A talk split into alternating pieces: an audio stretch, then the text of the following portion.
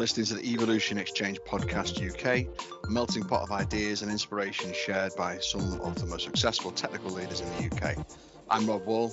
I help connect businesses with technical talent, and today I'm your host. Hello and welcome to another instalment of the Evolution Exchange Podcast. Today I'm joined by Jennifer McGee, Bronwyn Boyle, and Sonia Kumar to discuss women in cyber. Before we delve into the topic in more detail, let's work our way around the room with some introductions. Uh, Jennifer, do you want to kick us off? Yeah, hi Rob. Uh, I'm Jennifer McGee and I'm the Director of Cyber and Security uh, Operations for the Weir Group um, in the manufacturing and mining technology sector. Thank you, Jennifer. I'm Bronwyn? Hi Rob, great to be back. Um, I'm Bronwyn Boyle, I'm CISO at Mambu. We are a banking as a service SaaS provider. Bronwyn, and finally Sonia? Hi, Rob. Um, yeah, my name's Sonia Kumar. I lead Vodafone's global cyber defense incident management team, um, and that's leading Vodafone's global response to cyber attacks. Fantastic. Thank you very much. Okay, so now we're all introduced. Um, let's move on to the topic. As you all have some questions or statements on women in cyber, and as usual, I'll work my way around the room to pose the question, uh, and uh, you can uh, give your reasons behind it. Uh, each of you have an opportunity to give your take on the situation. So, Bronwyn, we'll, we'll start with yours. Would you like to pose your question? I would. Thank you very much.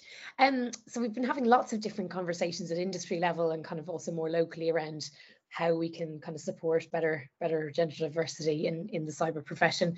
And one topic that's come up quite a bit is how to help support uh, women who may have been working in the field but have taken time out for various reasons. We got to have a family or because of caring responsibilities or you know whatever other reasons that they had to take a break.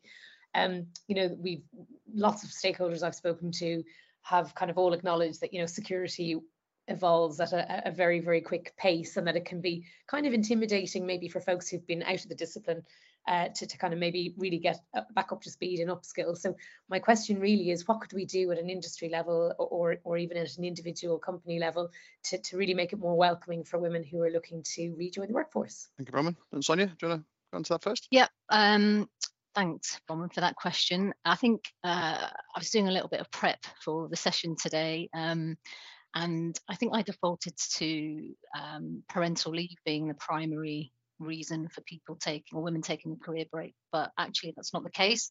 So I think it was good just to remind ourselves that there are many reasons uh, for people taking career break. Could be mental health reasons, education, pursuing personal development opportunities, all those things, and obviously parental leave. Um, I think I'm going to use the example uh, and the program that we have in Vodafone. It's called the Reconnect program. Um, I think we recognise there are over 96 million qualified women who are economically in, inactive because of an interruption to their uh, careers. So um, we developed and launched in 2017 the Reconnect program. What it does basically supports anyone and actively encourages um, anybody, it's gender neutral, to uh, people can't see the cat has just jumped on my lap and distracting me. Uh, but basically encourages anyone who's currently on a career break from uh, one up to 10 years plus to apply for any position within vodafone.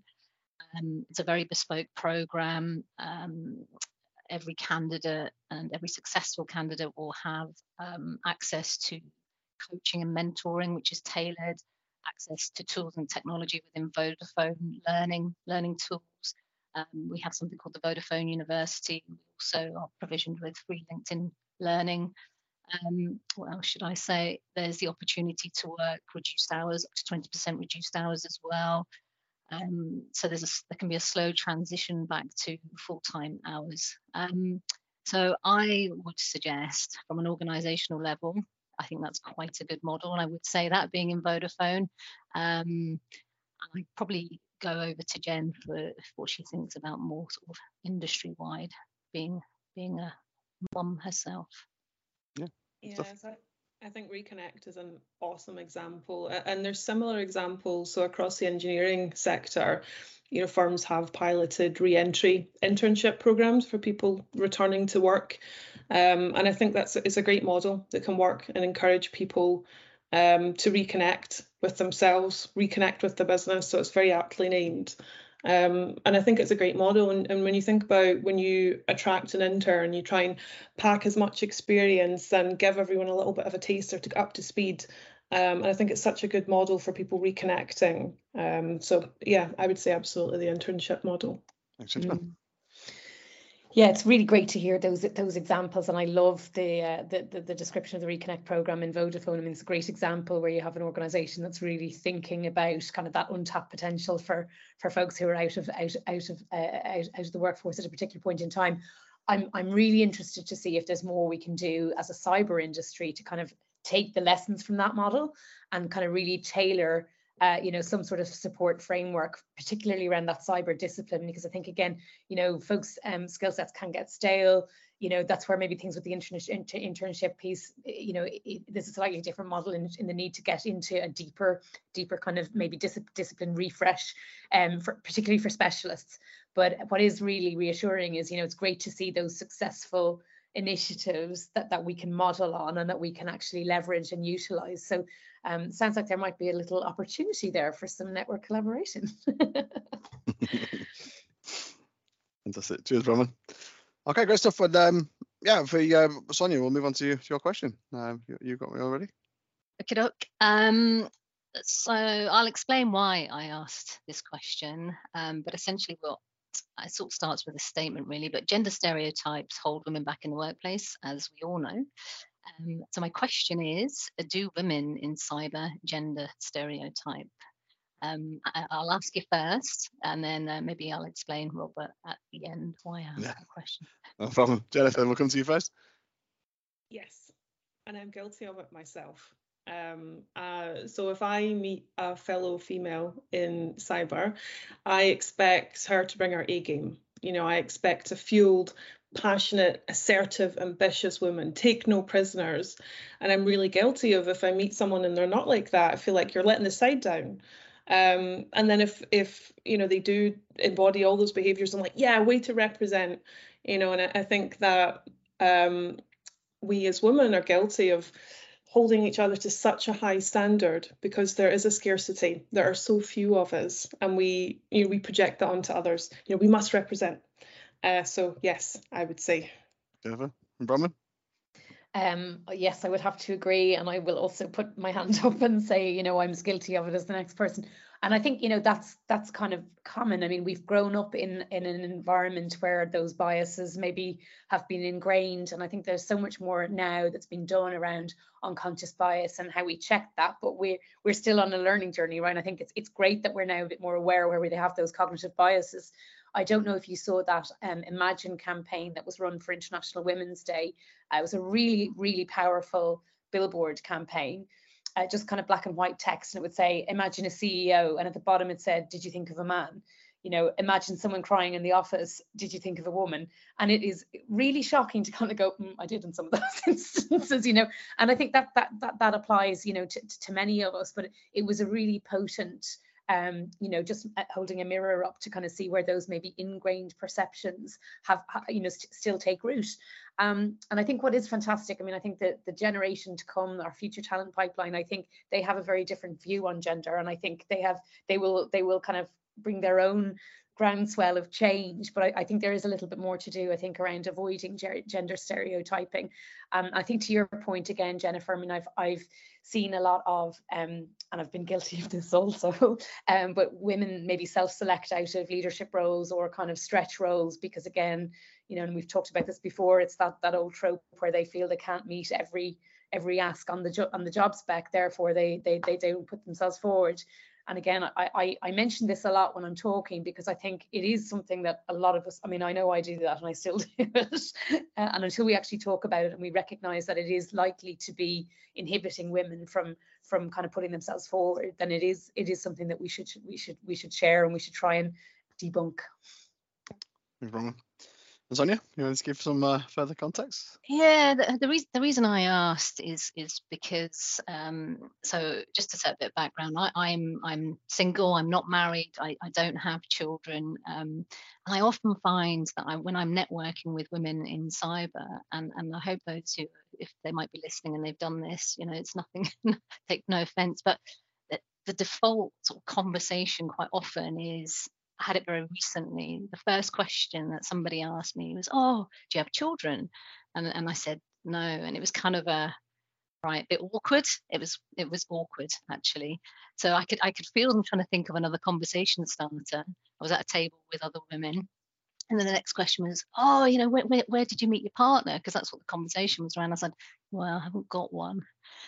It's even more awkward and I, and I thought these are women in cyber, um, you know, at quite senior levels. And actually, what it, it, resulted in sort of me distancing myself from the conversation and feeling a little bit awkward, but bad for the others who also recognise that. Um, and, and that's just a personal sort of example, really. And I just think we need to be really conscious of, of gender stereotyping for, for whatever reasons it might be and not um, ensuring we don't distance other women from conversations or networking events or wh- whatever we might be doing so I wasn't sure whether to ask the question because it's a bit sort of elephant in the room but I did uh, chat to someone, um, uh, another woman, and, and they supported me asking the question. Mm. I, I, think it's so important that you did ask the questions. I think it's totally valid. And again, it's interesting. I mean, again, I'm I don't have kids. I, I mean, I do have a partner, but I have had that kind of, you know, kind of reaction. And you know, we've talked as well about kind of there's the diversity element, but there's also the inclusion element. And you know, the inclusive discussions are, you know, don't automatically make assumptions around people. Make sure that you're having open conversations and people with different ways of life that don't conform to kind of stereotypes. You know, don't feel don't feel alienated. Yeah, exactly. Yeah. Just just to add though, we eventually found a connection that I had a dog and she had a dog, so we got there in the end. So it, it, was it was all good. Fantastic. Good stuff. Okay, Jennifer, we'll come to you next. You want to pose your question? Yes. So my question was, um, and I love asking this question because you always get so many different answers. Um, what's the best piece of career advice that you have been given? Thank you, Bronwyn. I'll come to you. Um, so I would say probably uh, I've, been given a few pieces of great advice, but you know when I was reflecting on this, um, particularly for this topic, uh, one one great piece of advice that I was given was you know hire yourself out of a job, hire talented people you know that you can empower to really get on with it, stretch themselves, and and, and take over your role. Um, and it's interesting because I've you know reflected on that at various different times over the years. And you know I, I, think we've all seen models where you know there's been leadership who kind of hire beneath them who kind of want to hire people that they can kind of keep ahead of or keep control of or kind of you know they, they, they want to kind of maintain that top dog position um, and you know the, the, the most successful and, and, thriving teams I've been on have been ones that followed that hire yourself out of a job model where you know you really are giving the space and headroom for people to follow their own path. And you've also got the backup and air cover to encourage them and and kind of be there if they need any support. Um, and I think it's something that's really important as well when we are considering kind of the gender diversity piece is, you know, really empowering women to feel like that when they get into a role and to see that they they're valid, you know, succession plan uh, candidates and and and, and uh, you know pipeline pipeline uh, development options. So yeah, that was something that really resonated. Yeah, I love that, and I think it's so important as well. You know, lift as you climb. Um, absolutely. Yes. Yes. Thank you, Roman.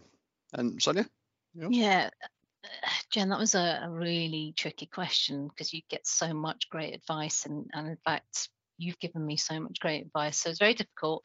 Um, but I guess, and again, just to set a bit of context, um, probably like everybody here, uh, I suffer uh, quite regularly from imposter syndrome. Um, and people can't seem to believe it. My personality is introverted. Again, people are like, no way, but actually is. I had to work incredibly hard over the years to become confident and not to suffer that sort of imposter syndrome all the time. It still happens. Um, and actually the best bit of career advice that I've had in relation to that is is advice that I've been able to impart on others. So Bronwyn, as you've described, right, the females in my team who are suffering from the same issues, the advice, that one piece of advice I've been able to give them and really help them. And basically it was, seems quite simple, but uh, the person said to me, remember why we hired you, remember why I hired you. Always think back to that because quite often I'm like, oh, well, this person can do that. I can't do, do, do that, blah, blah, blah. But they said, just remember why you're here and why we hired you. And, and that really does every now and again boost my confidence. And when I when I say the same thing to um, particularly the females in my team, um, it has that same positive impact. So that's the best piece of advice, I think. Great. Sonia and Jennifer, yours? Yeah, so mine, um, it made me think a bit differently, and it was quite early on in my career. And um, one of the senior leaders, the female, had said, You don't need to be an alphazilla to succeed. So she was addressing a town hall, and someone had asked her, How did she feel about being a woman in, in cybersecurity? And it really got me thinking because I didn't think I was trying to be an alphazilla, but certainly up until that point, I'd felt that being a woman in security was all, almost something that you had to overcome. Um, and I think certainly I mean, for us, our, in our first career opportunities, the standard of what good looks like was probably a male one. You know, when you look at what were the what were the leaders, what were the behaviors, what were the norms and the standards that um, you know you you feel expected to mirror uh, because that's that's what good looks like. That's what success looks like. Um, it was likely you know a, a, male perspective. It was it was a man in role. Um, so I thought that was fantastic advice, and um, yeah, it, it just got me thinking about the strengths of being a woman in role. Mm. I love that. I think that's I'm, I'm going to keep that one and reuse it if you don't mind me sharing it, Jennifer. It really resonated with me, and it's funny. I started my career in consultancy, and you know they would always pivot to this concept of gravitas. And when you kind of probe them on what gravitas meant, it's exactly that kind of senior male, you know, demeanor, quite kind of aloof and kind of confident. And there seemed to be no space for me to kind of either be yourself, like your, your true self, or for things like empathetic leadership or you know kind of you know even more fun approach. And and, and it, it, it's only over the years where i've kind of really gone actually that's you know you're going back to kind of roman senators when you use that term right? It's it's quite an old trope. So i love that idea of, of of kind of you know not being an alphazilla and just you know really really embracing a, a broader panoply of of you know inclusive leadership traits. Absolutely. And I think when you start to hide your womanhood um, to live up to this masculine ideal, that's the point where you start losing yourself, you know, and, and you can't show up as your authentic self. And we've heard so much about the importance of being able to show up as your authentic self at work. Um, so yeah. Yeah, thank you very much. Um, we did have Nicola Jakeman Butts on this podcast, but unfortunately she had to uh, pull out due to losing her voice. Um, but I'd still like to uh, read her question out. Um, she's given us permission to do this. Um, so she she said, um, when we say we need more women in cyber, what do we mean by that? Um, and what are we looking to bring to the industry that's missing right now? Come to you, Sonia. Yeah, I think this was my favourite question uh, from the group because it made me really think long and hard. Um, and the conclusion I came to it's it's yes we need to bring women into cyber and technology but actually it's something bigger than that for me. And I had to make a few notes to remind myself what I wanted to say. Um, but yeah so it starts with cyber it starts with technology it starts with the industry etc and our various different sectors that then getting women into senior uh, senior roles um, and then into board level positions.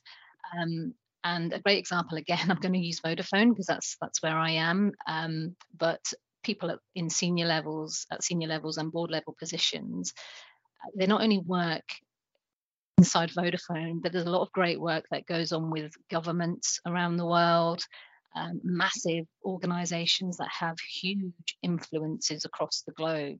So, so for me, if you can get women into cyber, get them into technology, get them into industry, get them up through through um, those senior positions up to board level and into those influential positions, I think what happen and could happen is that we could do, or those women could do a lot of good for women around the world and the rest of society as a whole. That's how I see it. Now maybe that's a bit bit too aspirational, but um, that, that's what I truly believe. Yeah. Thanks, Sonia. Jennifer, on to you. Yeah, so for me, it's the right thing to do, but moreover, it's it's part of the diversity picture you know so if you can have a more diverse team of which gender diversity is part of that you've got better team dynamics you have more so you've got better collaboration. So if you have a room full of people that have the same perspectives and the same and the same thinking you can probably work well together and there's going to be not a lot of friction but that's not where the best ideas come from. So you want collaboration you want a little bit of friction and at the end of it you're going to get a better product whatever you're working on. Um, the organization will have better reputation and you just benefit from new perspectives. Um, you know greater innovation, greater creativity. Um, it's a win-win. Jennifer. Yeah, finally, Bronwyn. Um, yeah, I mean, I would heartily agree with both Sonia and Jennifer's points. And I think, you know, to, to that point about better outcomes, if we look at the impacts of technology on society, you know, we're ceding ever more uh, power and control rightly and operational um, operationalization of, of kind of previously manual processes now to, you know, AI to algorithmic um, algorithmic software or to kind of more automated processes. And again, if they are only developed by a kind of homogenous kind of population of, of developers, they won't represent the needs and the requirements of the population that they're there to service. And we've seen lots of examples of, you know, that bias, that unintentional bias hurting us socially, be it, you know, in terms of healthcare, in terms of kind of negative, negative um, stereotyping or racial bias in police services. There's a plan- panoply of areas where, you know, we can we can see the, the, the chickens coming home to roost, so to speak, where we've had lack of diversity in, in technology and software development. Likewise, there were some really interesting conversations about some of our kind of um, big crisis moments in the last kind of 20 or so years. You know, uh, the financial crisis was positioned as something that, you know, may have had a different outcome had there been better better diversity on some of the boards that were making risk-based decisions, for instance. And I think, you know, again, there's very powerful indicators to demonstrate why individual companies are more successful and profitable, but also socially we're, we're, we're all better off when you provide that, that, that broader representation. So yeah, I think I think that's hugely important. And to Sonia's point about you know the leadership side of things, I think you know um, having very visible female role models that clearly demonstrate you know that there's a path for women, that there's a space for women, and indeed for other underrepresented groups. It's just so important just to really open up the the profession to the to the to the best set of possible diverse candidates. Thank you, Bronwyn. And uh, that's uh, all the questions that we had. Has anyone got any further points they would like to raise? Not for me, but not for me. Yeah, I've made a few scribbly notes, so I've, I've come away with some great quotes from today. So thank you. Fantastic. Absolutely, and just sending good get well wishes to Nicola. yeah, yeah, I'm sure. Okay, so we'll, we'll, leave it there. I mean, this has been the Evolution Exchange podcast. Uh, I want to take this opportunity to thank Bronwyn, Jennifer, and Sonia for providing their insights on the topic, and thank you for listening. Uh, if you would like to get involved in any upcoming podcasts, please reach out to me on LinkedIn or uh, me email me on robert.wall evolutionjobs.co.uk, and we'll see you next time. Thank you.